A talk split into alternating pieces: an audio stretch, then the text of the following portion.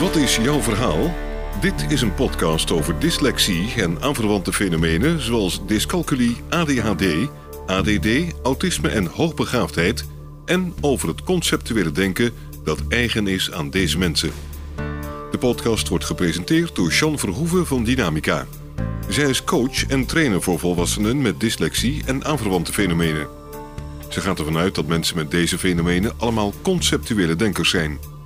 Als je dat weet en weet hoe dit denken werkt, is het mogelijk om een gemakkelijker en succesvoller leven te hebben en effectiever te kunnen functioneren in je studie of je werk. In deze podcast gaat ze in gesprek met mensen die hun eigen verhaal willen vertellen.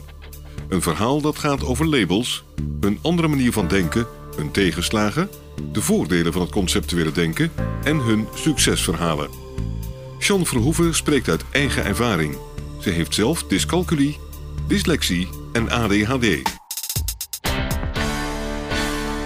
Welkom Nel. Nel Hofmeester heb ik hier. Mhm. Eh, ik ben gecoacht door jou vroeger op mijn dyslexie. En sindsdien vind ik het leven leuk. Je bent gewoon heel erg belangrijk voor alle mensen met dyslexie in Nederland, maar ook voor, voor alle mensen die werken met mensen met dyslexie. En dan mag jij vertellen wie je bent. Eh, ik kom eh, uit een dyslexiefamilie.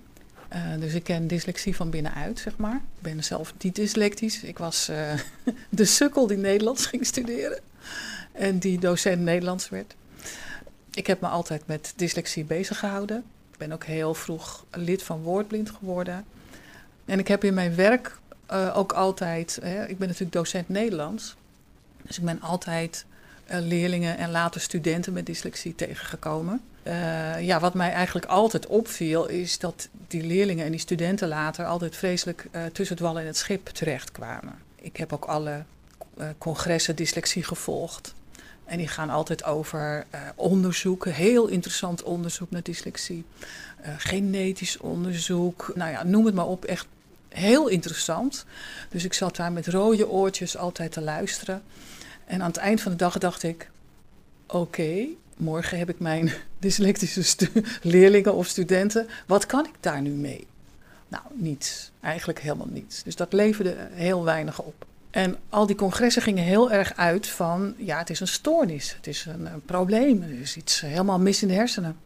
Wat ik nou bij die studenten altijd zag die tegenover mij zaten, hier, hier is geen stoornis. Eh, jongeren die tussen het wal en het schip zitten, die echt ontzettend in de knel zitten.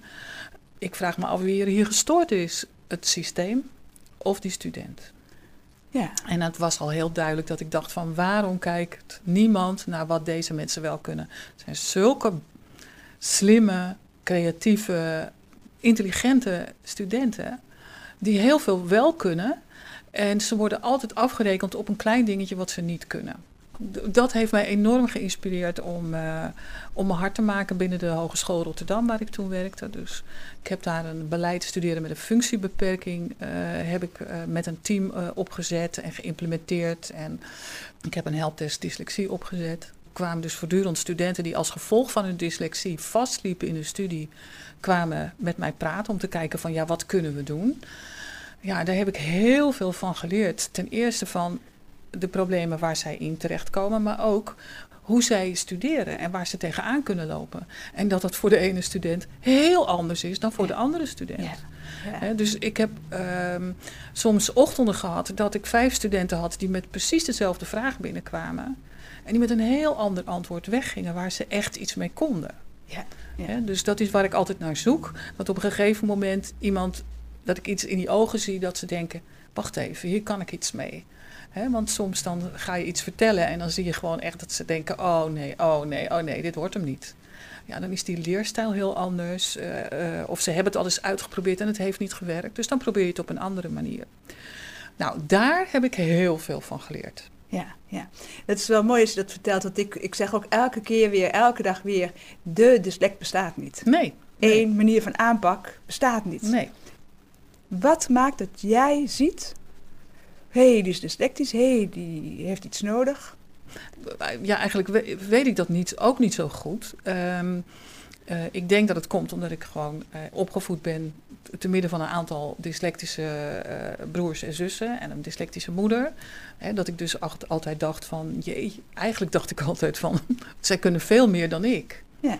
Want wat je zelf kunt, dat vind je, vind je eigenlijk normaal. Dat vinden mensen met dyslexie ook. Dus mijn moeder vond het heel normaal dat zij al onze kleren maakte, bijvoorbeeld. Maar als je dat zegt, hè, want je, je doet net alsof het heel normaal is dat je dit ziet. Maar dan zou het toch, dan zou dyslexie al veel meer geaccepteerd zijn. Want er zijn heel veel mensen opgegroeid in die tijd.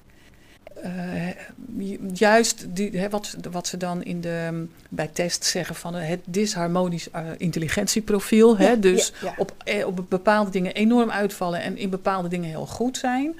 Dan denk ik van, hoe zit dat? Ik weet nog dat ik eh, toen van mijn werk uit moest zoeken om mijn schrijfwerk eh, te verbeteren. Want ze hadden me naar jou toegestuurd voor ondersteuning. En toen ik je belde, toen dacht ik, hé, hey, die snapt het. We gaan het niet over letters hebben. Ja. We gaan het niet over D's en T's hebben. We gaan het over dingen hebben waar het over gaat. Ja. Hè, over strategieën. Er zijn een paar mensen in Nederland die niet dyslectisch zijn, maar die wel snappen hoe het zit. Nou, daar ben jij er eentje van. Ja, nou, En daar ben jij dankjewel. Ja, en wat je heel veel gedaan hebt, is ook hè, zorgen, en dat is ook een van jouw doelen, is dat mensen met dyslexie zelf aan het woord komen. ja. Ja. heel belangrijk. Ja. Heel belangrijk. Eh, voor al die mensen die het nog niet weten, hè, Slimmer dan je baas, dat boek hebben we kunnen schrijven omdat we subsidie kregen via de stichting Dyslexiefonds Nederland hebben eh, gekregen en waar jij ons eh, voorgedragen hebt ook. Daarmee heb je echt een platform ontwikkeld voor het stemrecht van Ja. mensen met dyslexie. Nou, dat is waar. En dat is inderdaad een, eh, een heel belangrijk doel van mij. Ik vind dat ongelooflijk eh, belangrijk. En dat is eigenlijk ehm, ja, iets wat, waar we in Nederland nog een beetje in achterlopen. Echt heel veel voor dyslexie wordt gedaan en voor de, de, eh, mensen met dyslexie. En dat de mensen met dyslexie daar niet bij betrokken worden. Ja. Dus heel veel onderzoek over dyslexie, daar, dat, dan, dan is de, de- zijn de mensen met dyslexie altijd de doelgroep. Die worden niet bij het onderzoek zelf betrokken. Die Ja. hebben daar geen stem in. Ja. En ik, ik vind dat, eh, nou ja, denk ik, anno jongens, eh, 2019 leven wij in op dit moment. Ik bedoel, hoe is het mogelijk dat we nog steeds zo met mensen omgaan? Ja. Dat, je, de- eh, dat je dus niet vraagt van, is dit wel een zinnig onderzoek voor jullie? Ja. Wordt Ja. nooit gevraagd. Nee, Eh, die vraag is nog nooit bij de vereniging eh Impuls Woordblind voorgelegd. Door wie dan ook, door welke partij dan ook. Ja. Of gezegd van, kunnen jullie in een onderzoekscommissie plaatsnemen? Heel veel eh, regelingen worden ook niet de vereniging of afgestemd. Hè? Dus wordt niet geëvalueerd. Klanttevredenheid. Nou, wij moeten gewoon tevreden, je, je- of wij, jullie moeten tevreden zijn met wat je krijgt, punt. Nou, Ja. zoiets. Nou, dan denk ik, hoe kan dit? Hoe kan dit? ja, ja. Dus ik vind het heel, heel belangrijk. Dus dat is al één ding dat ik dan denk van puur emancipatorisch is dat belangrijk. Hè? Van je gaat niet over de, over de hoofden van mensen onderzoek doen en regelingen treffen en niet kijken of dat wel klopt. Dat, dat, dat, dat zou je niet moeten doen. Je doet zelf ook onderzoek. Wat voor onderzoek eh, doe je op dit moment? Het onderzoek waar ik me op dit moment heel erg mee bezighoud is met dyslexie voor de klas. Eh, vanaf 2000 eh, heb ik met een groep PABO, dyslectische PABO-studenten uit het hele land om een tafel gezeten. En ik vroeg me toen zelf eerlijk gezegd ook wel af dat ik dacht, je hebt dyslexie, waarom wil jij voor de klas? Ja, ik waarom snap dat ga je de PABO niet. doen? Wat doe je jezelf aan? In het hol van de leeuw, In het hol- ja, altijd. dat Wat dacht doe je in het hol van het leeuw? Jongens, Ja. wat, waarom, waarom? Dus ik zat op een gegeven moment een stuk of vijf PABO-studenten om de tafel. En ik heb die vraag hen voorgelegd. Waarom doen jullie? Waarom is dit? En toen zeiden ze eigenlijk onafhankelijk van elkaar. Dit doen wij, wij willen voor de klas, omdat wij niet willen dat kinderen in groep 3 overkomt wat ons is overkomen. Ja, jeetje. Nou, dat, eh, dat kwam wel binnen. Toen dacht ik, oh, dit, is, ja, dit snap ik. Maar ik, ik, ja, ik ben docent Nederlands, dus ik dacht, ja, je gaat wel voor de klas. Dus je moet wel die spelling kunnen uitleggen, punt. Dat heb ik ook tegen ze gezegd. En toen zeiden ze ook van, ja, maar dat, dat lukt ook wel. Alleen als wij de toets moeten maken, dan worden wij zo op een of andere manier. Dat, ze zeiden niet van dan worden wij zo nerveus, maar ze zeiden alleen op zo'n toets gaat het altijd mis. Ja. Hoe is het mogelijk dat je het wel uit kan leggen Ja, en dat je een toets niet kan maken? ja. Ja, als je geen dyslexie hebt, snap je dat niet. Nee, je kunt het Ja. of je kunt het niet. Goed, wat ik met die eh, groep eh, ben gaan doen, is ik ben met hem gaan praten over wat heb je nou nodig op een hogeschool als je dyslexie hebt. Wat, wat heb je dan nodig? Wat, is dan, wat mis je hier dan? Wat, wat is dan het probleem? Kwamen we op een aantal onderwerpen. Hè, van we weten eigenlijk niet wat onze sterke kanten zijn. We weten gewoon helemaal niet. We weten wel heel goed wat we niet kunnen. Maar we weten eigenlijk niet wat we wel kunnen. Eigenlijk weten we ook niet heel precies wat dyslexie is. We hebben wel wat gehoord en we zijn ooit getest. Maar eh, het grote verhaal over dyslexie weten we eigenlijk niet. We weten wel dat we voelen wel dat het geen stoornis is. Maar ja, iedereen zegt dat het wel zo is. Dus daar, daar, dus daar hou ik ook mijn mond maar over. Dus ik ga niet, als ik, dus de, meeste zeiden, als ik ga solliciteren, ga ik het niet over mijn dyslexie hebben. Nou, waardoor het natuurlijk heel erg in de kast verdwijnt allemaal. Uh, dat je misschien dingen op een andere manier gaat aanpakken. Nou, we gingen kijken naar snel lezen. Lezen is een probleem. Toetsen uh, maken is een probleem. Hoe zit dat precies? Nou, op grond daarvan heb ik een eerste cursus gemaakt. Uh, en die heb ik uitgetest met dyslectische studenten. Naar aanleiding van hun commentaar. Van dit werkt wel, dit werkt niet. Dit gaat, dit gaat te snel, dit gaat te langzaam. Heb ik dat steeds aangepast. Jaar na jaar na jaar eigenlijk. Nou ja, dat zijn uiteindelijk de leerroutes dyslexie geworden. Die, uh, die nu op papier staan. Die je ook zo uh, in de winkel kunt kopen. Ja. Dat is dus dat onderzoek. met dyslexie voor de klas. En dat staat een beetje in een groter, uh, groter verband. Hè. Dus uh, nou, wat je al zei, ik doe een aantal dingen op dit gebied. Hè, dus ik wil heel graag dat de stem van mensen met dyslexie zelf gehoord wordt. En dat die ook gewoon normaal, dat, het, dat iedereen het heel gewoon vindt. Dat je dus vraagt van, als je dyslectisch bent, is dit dan wel oké okay voor jou? Zo? Ja. Nou, het punt is dat als jij niets van dyslexie weet, je, bent, hebt niemand in de, in de familie met dyslexie. Je kijkt van buitenaf naar dyslexie. Je hoort er wel eens wat over. En je zit misschien ook wel zelfs in het onderwijs. Dan hebben we dat in Nederland eigenlijk uitstekend geregeld. Want? Punt. Want uh, we hebben voor alle schoolsoorten tot en met het hoger onderwijs een protocol dyslexie. Ja. Er gaat ongelooflijk veel geld in de basisschoolperiode naar de, de, de vergoede zorg voor dyslexie.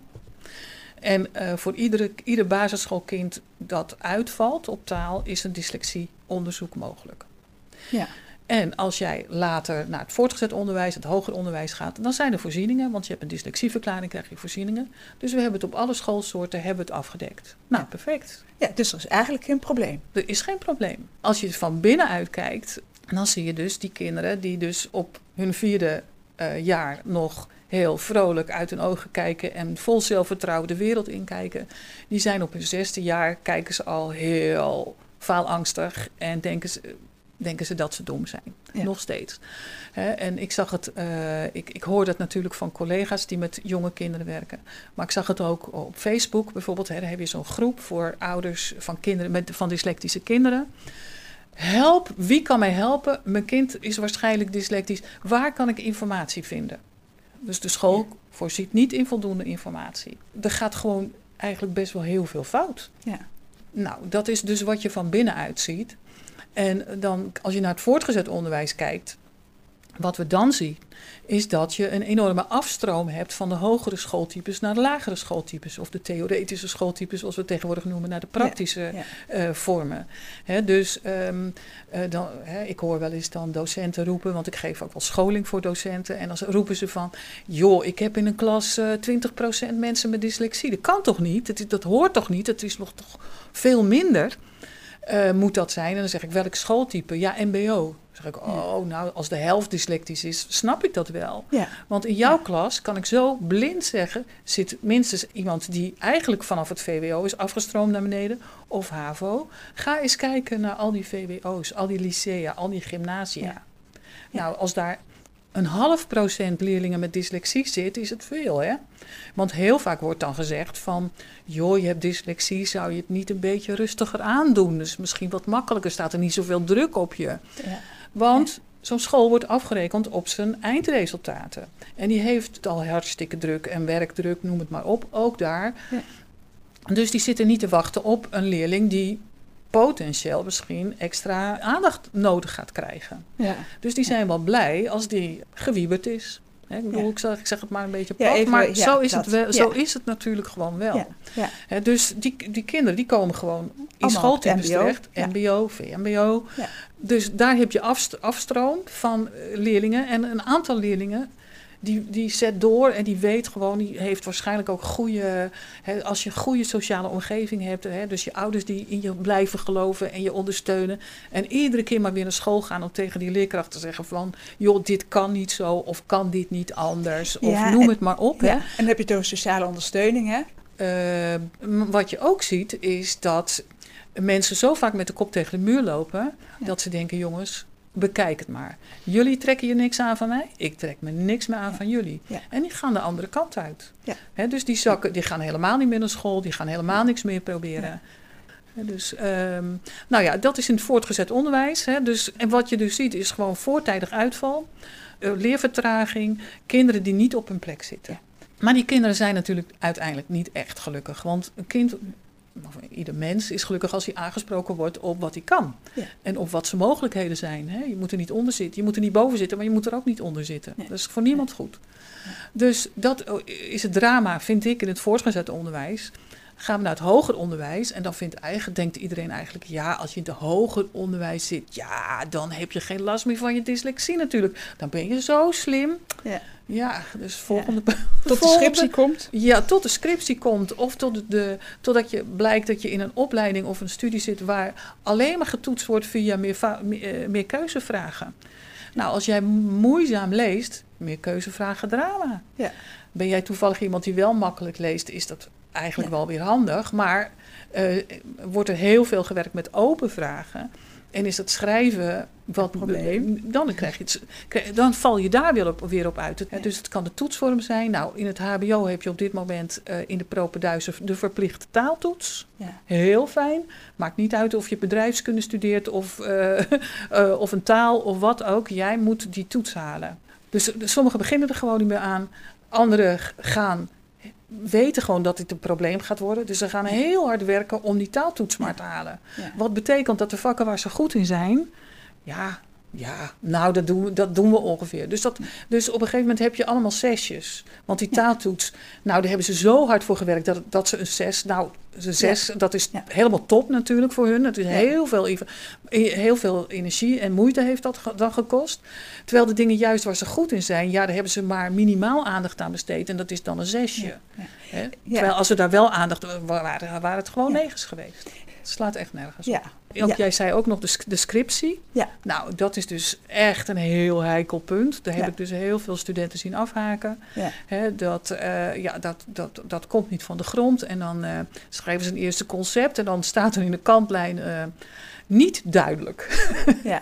Terwijl ze daar ontzettend over hebben zitten nadenken. En ja, dat ze denken, ja, het, hoezo niet duidelijk? Ik Ja. bedoel, voor hun is het heel duidelijk wat er staat. Denken ze vaak in eerste instantie, ja, maar ik heb toch die hele opleiding gedaan. Dus ach, wat maakt het uit dat ik die scriptie, dat ik het papiertje niet heb?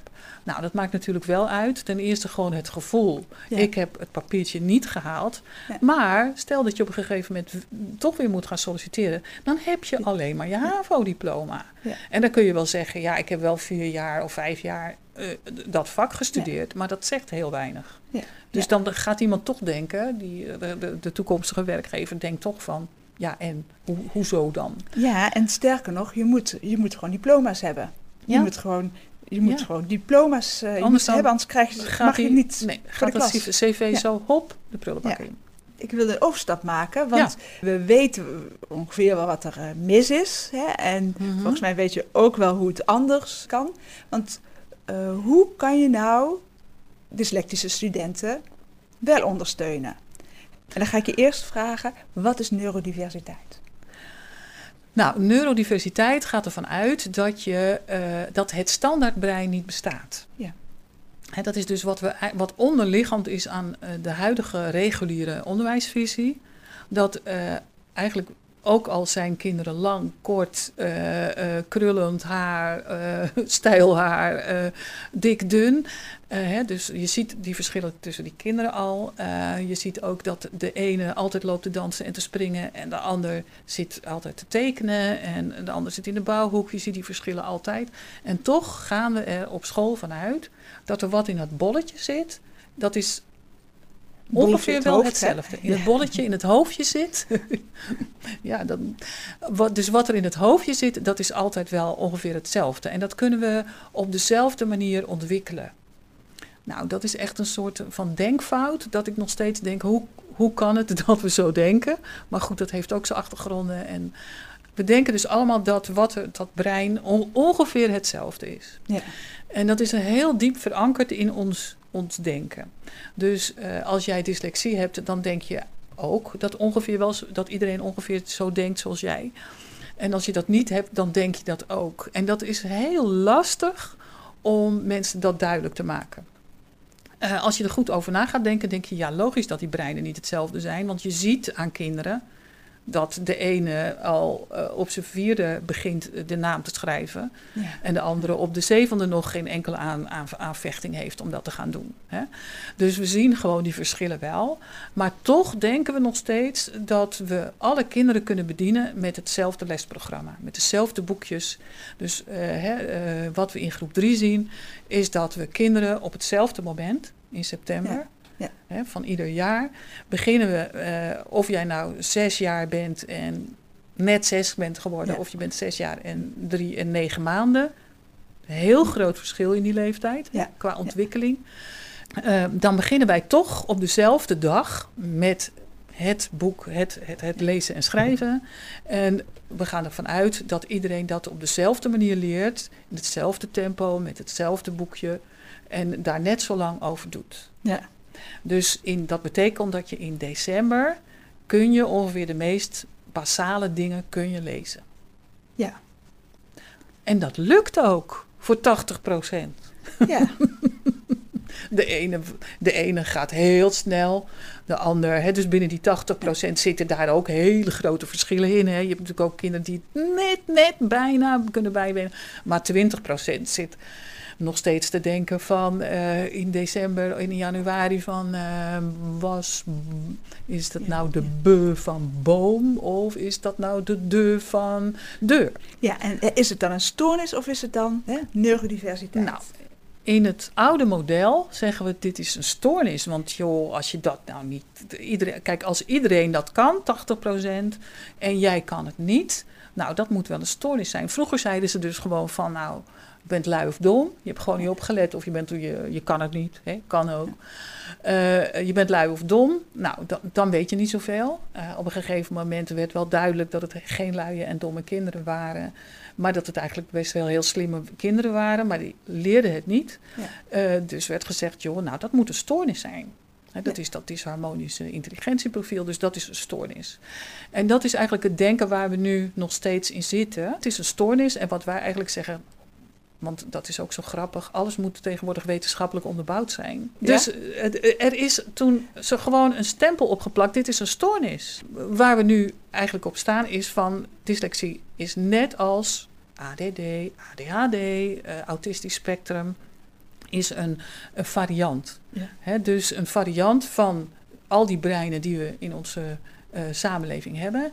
En we hebben al die varianten keihard ja. nodig. Ja dus we hebben niet alleen maar mensen nodig die voortreffelijk kunnen spellen.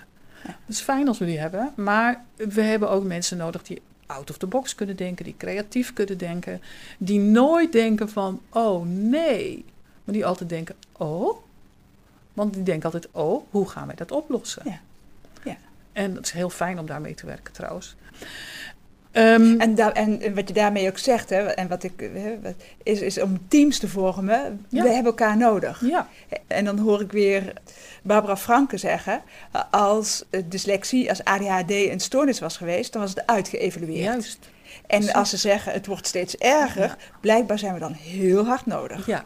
Ja. En vooral in die Ja. samenwerking. Ja, ja. Hè, De een de, de, zet het op lijn en de ander legt de verbanden. En als we dat gaan volgen, dan kunnen we gewoon lekker opschieten. Ja, dat is, eh, zo zou het eigenlijk moeten. Ja, dus ik las laatst de biografie van Willem Kolf, eh, een Nederlandse arts, of, ja, medicus. Hij is naar Amerika verhuisd omdat eh, hier in Nederland wilden Ja. ze, vonden ze nou ja dat je, eh, dat je mensen met nierfalen zou kunnen helpen met di- nierdialyse. Nou, dat was wel volkomen ja, van de pot gerukt. Eh, dat was wel een heel idioot idee. Eh, maar in Amerika wilden ze daar wel, eh, aan, eh, wilden ze daar wel aan. Ja. Er is een, een opname op YouTube met hem. Dat is, is hij 81. En wat hij zegt... Op de universiteit heb ik dus... Hij heeft medicijnen gestudeerd. En hij zei, daar was iemand en die zag mijn talenten. Ja. Die heeft gewoon alles wat ik op papier moest zetten... alle verslagen, alle scripties, alle spelfouten uitgehaald. Ja. Kijk, en dat is nog eens iets anders dan dat wij zeggen: nee, we moeten een taaltoets doen. Alleen maar als je een dyslexieverklaring hebt, mag je gewoon. Nee, gewoon heel praktisch kijken van: dit is iemand met talenten, Ja. wat kunnen wij doen Ja. om die persoon te helpen? En niet te zeggen van: hier staan zoveel taalfouten in, we gaan niet eens kijken naar wat hij opgeschreven heeft. Stop maar met je opleiding. Hoe krijg ik dan te horen van mensen dat dat Bijvoorbeeld. het advies is? Ja. Bijvoorbeeld, want als je dat Ja. al niet kunt, Ja. nou, dat is.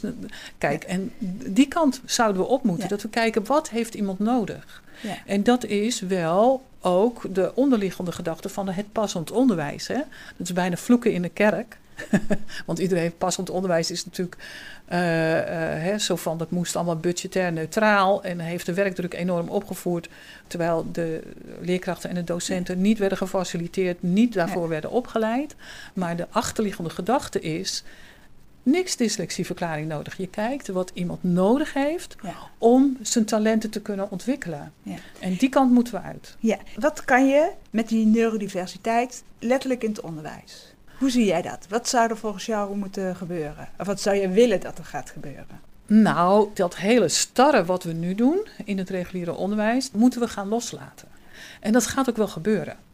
Dus we hebben klassieke vernieuwingsonderwijs gehad. Dus eh, eh, Montessori, Freinet, Dalton, nou ja, noem het maar op. En dat zet zich op dit moment voort in het, voort in het actuele vernieuwingsonderwijs.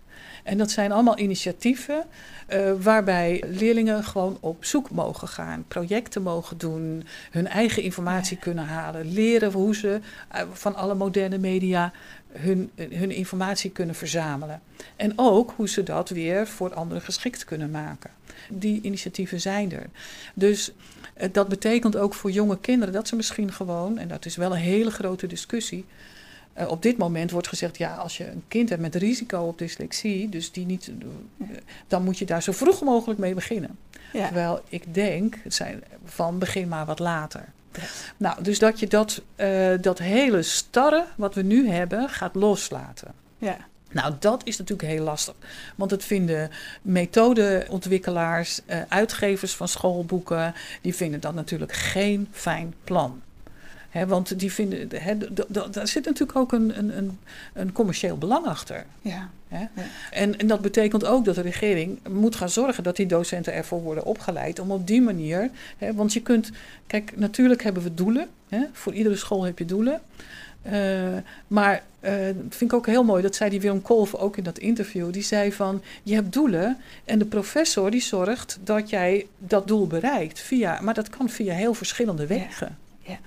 En ik denk dat we die kant op moeten. En als ik het ook goed in de daar moet nog heel veel aan gedaan worden, maar die kant gaat het wel uit. En dan wil ik even ook een uitstapje maken naar eh, geneeskunde bijvoorbeeld. Ja. Eh, in de geneeskunde is eh, heel veel van de ideeën van waar het onderwijs op gestoeld is, komt uit de geneeskunde. Hè. Die zegt als het voor 80% oké is, kunnen we verstrekken. En dan roepen we wel heel hard tegen die personen. eh, als je bijwerkingen ervaart, moet je het meteen zeggen. Want we weten gewoon dat het voor 20% niet werkt of zelfs contraproductief werkt. Ja. Wat je nu bijvoorbeeld in de geneeskunde ziet, en daar ben ik ontzettend blij mee, is de personalized medicine, zoals dat heet. Dat we van bepaalde ziektes kunnen zien dat medicijn gaat voor deze persoon wel of niet werken. Ja. Ja. In plaats, hè, nou ja, goed. Nou, zo, eh, de- de- de- ik vermoed gewoon dat dat, dus dat hoop ik ook heel erg, Ja. dat die manier van denken van we zijn dus niet allemaal hetzelfde. Hè, dus eh, er zijn verschillende lichamen die verschillend reageren, maar er zijn ook verschillende breinen. Ja. Eh, dat dat ook in het onderwijs, dat inzicht steeds meer gaat doordringen. En ehm, in hoeverre doe je dat met dat onderzoek, hè? Dus met Ja. dyslexie voor de klas? Maar, eh, kan je daar ook die koppeling mee maken? Is dat ook eh, daarin verweven? Neem je dat mee? Dat is wel de bedoeling. Hè? Ja. Dus dat dyslectische leerkrachten en dyslectische docenten gaan zeggen: jongens, dit en dat klopt niet in het onderwijs en dat kun je ook anders doen. Ja. Want dat is eigenlijk iets wat ik heel jammer vind, wat nog niet gebeurt. Is, kijk, als je dyslexie hebt, kun je echt heel veel oplossingen bedenken. Ja. Dus het, het onderwijs, als, als heel veel dyslectische mensen zouden denken van wij gaan daar eens naar kijken en wij gaan daar eens ons even ons helemaal op bot vieren, dan denk ik dat het onderwijs er heel anders uit zou kunnen zien binnen heel korte tijd. Ja, en, met, en heel gemakkelijk, want dan kun je elkaar Ja. weer gebruiken. Ja, Ja. ja. En dan, kunnen, hè, dan kan je elkaar opvoeden. Ja, dat, ja, eh, want als jij er binnenin zit en je hebt het altijd op een bepaalde Ja. manier gedaan die voor jou perfect gewerkt heeft, is Ja. het natuurlijk heel moeilijk om te bedenken, a, het werkt voor een aantal kinderen niet. Nou ja, een van de voorzieningen die je kunt krijgen is dat je een andere toetsvorm krijgt. Bijvoorbeeld hè, als je altijd maar uitvalt op die meer, meer keuzetoetsen. En dan, dan, zeg, dan bereid ik dat ook met hem voor. Dan zeg ik, oké, maar wat ga je dan vragen? Dus jij moet gaan denken, wat voor jou werkt. Is Ja. dat een, eh, een presentatie? Is dat eh, een, mondeling tentamen? Eh, is dat, Ja. Zijn dat open vragen? En Ga da- daarover nadenken. En dan maak je daarmee ook tegelijkertijd de dyslecticus, of de, degene met dyslexie, ook verantwoordelijk voor eh, zijn aandeel in het onderwijs. En dan maak je, Ja. hem ook, dan maak je diegene ook sterk. ja, Want dan kan die zich daarop oefenen en voorbereiden. En in mate dat hij ouder wordt, hè, steeds beter zelf regelen wat hij nodig heeft. ja, ga niet zitten wachten tot een ander het voor jou bedenkt. Want Ja. 9 Ja. van de 10 keer zitten ze er net naast. Nou, Ja, maar je hoe moet wel onhandig is dat? hebben ja, om, om dat te dat kunnen doen. Ja, want dan zie je inderdaad soms eh, studenten echt helemaal met van die open ogen van... "Ah, ik zou het niet weten. Nou, dan ga je, met, ga je hè, praten van wat is, is dit dan handig, is dat dan handig? Hè? Eh, presentatie, oh, ik moet er niet aan denken. Nee, dat gaan we niet doen. Oké, wat dan wel? Ja. Nou, en zo zou je het ook in het groot moeten doen Ja. eh, eh, met het onderwijs. Eigenlijk zouden heel veel mensen met dyslexie naar het onderwijs moeten kijken. En misschien ook mensen met ADD, ADHD, met ADHD. ADD, ja. En ik denk, daar zitten heel veel overeenkomsten in. Dus wat zou voor ons nou handig zijn? Dat moet dan ook handig zijn voor de rest. Hè? Dus, en dat noemen we inclusief onderwijs. Dat je onderwijs hebt wa- wa- wat, wat past eigenlijk voor alle Ja. leerlingen, voor andere stu- alle studenten. Hè? Ja. Dus, eh, En dan niet alleen met degene waar een hè, stoornis op zit, zoals we dat eh, nee, want dan vallen die, voor iedereen. dan vallen Ja. dan heb je neurodivers onderwijs, inclusief onderwijs. Dat betekent dat je kunt kiezen voor een gewone toets, dat je kunt kiezen voor een presentatie. Hè? Dus dat je een aantal toetsvormen hebt waar je tussen kunt kiezen. Ja. Nou, dat Ja. vinden een heleboel mensen die geen stoornis hebben misschien, maar die dan neurotypisch zijn, hè, zoals Ja. wij dat dan zeggen. Ook misschien wel heel fijn, want die vonden misschien eh meerkeuzetoetsen ook helemaal Ja. niks. eh. Of daar kwamen ze misschien ook wel niet uit de verf. Hè, nog even terug om op. eh, heel veel mensen met, die met dyslexie voor de klas staan, die zeggen niet dat ze dyslexie hebben, Nee. omdat het onveilig is. Zolang het een stoornis is, is het onveilig. Want hoe kan je nou lesgeven als je stoornis hebt? Dus wat belangrijk is, is dat die stoornis eraf gaat. Zodat mensen, en als ze gaan zeggen van, goh, het is belangrijk dat in elk team ook iemand zit met ADHD, dyslexie of een combinatie ervan Ja. of dyscalculie. Zodat we een goed team hebben en dan zodat de setting veilig wordt. En dan kunnen mensen ook volledig hè, dyslectisch zijn en van daaruit volledig dus in hun kracht staan en eh, met die leerlingen eruit pikken en daarmee gaan kijken wat hebben ze nodig. Ja. Ja. En dat Ja. zou ook gewoon de neurotypische docent moeten doen. Eh, Ja, Maar- maar, maar dat, je, en dat je elkaar Ja. aanvult. Ja, want. Het is, maar als je neurotypisch bent, dan ben je natuurlijk wat gemakkelijker. Ook niet iedereen is ontspannen, maar wat Nee. gemakkelijker ontspannen, omdat je dan nee, in ieder geval op die taal niet afgekeurd eh, wordt. Zou je nog even de boek op willen noemen die je allemaal geschreven hebt? Maar, Nou, eh, we studeren met dyslexie, dat is een belangrijke. Ehm, eh, de leerroutes dyslexie, dus ehm, eh, ontwikkel je eigen leerstijl en dyslexie en studievaardigheid. Dat zijn Ja. twee modules. eh, lesmodules. Ik ben bezig met een vertaling van het boek Positive Dyslexia. En dat wordt Dyslexie 360. Het totaalplaatje van dyslexie. Ja. Dus Ja. eh, alle titels kun je vinden via verborgenschatten.eu. En ik doe coachingwerk voor het onderwijs. En begeleid je nu ook nog studenten met dyslexie? Ja, zo nu en dan. Ja. Ja. Dus kijk allemaal op, nog een keer. Verborgenschatten.eu. En dan vind je alles over Nel Hofmeester. Ja, Nel, dankjewel graag gedaan. voor deze informatie, Het voor was dit mij gesprek. genoegen. Wil je reageren op deze podcast of heb je vragen? Stuur dan een mail naar podcast.dynamica.nl. De reacties zullen worden meegenomen in volgende podcasts. John Verhoeven geeft coaching, workshops en trainingen. Wil je meer informatie? Kijk dan op www.werkendyslexie.nl of www.geniaaloprechts.nl of bel 020 639 1099 020 639 1099. Jean Verhoeven heeft twee boeken geschreven over dyslexie, Slimmer dan je baas en Dyslexie, Stoornis of Intelligentie. Deze boeken zijn te koop in elke boekhandel. Stuur de podcast door naar iedereen waarvan je vindt dat ze meer zouden moeten weten over dyslexie, ADHD, ADD, dyscalculie, autisme en hoogbegaafdheid en het conceptuele denken. Deze podcast is gemaakt in samenwerking met Marcel de Hoog van Storytelling Media. Hij verzorgt de technische, redactionele en morele ondersteuning. Tot de volgende aflevering.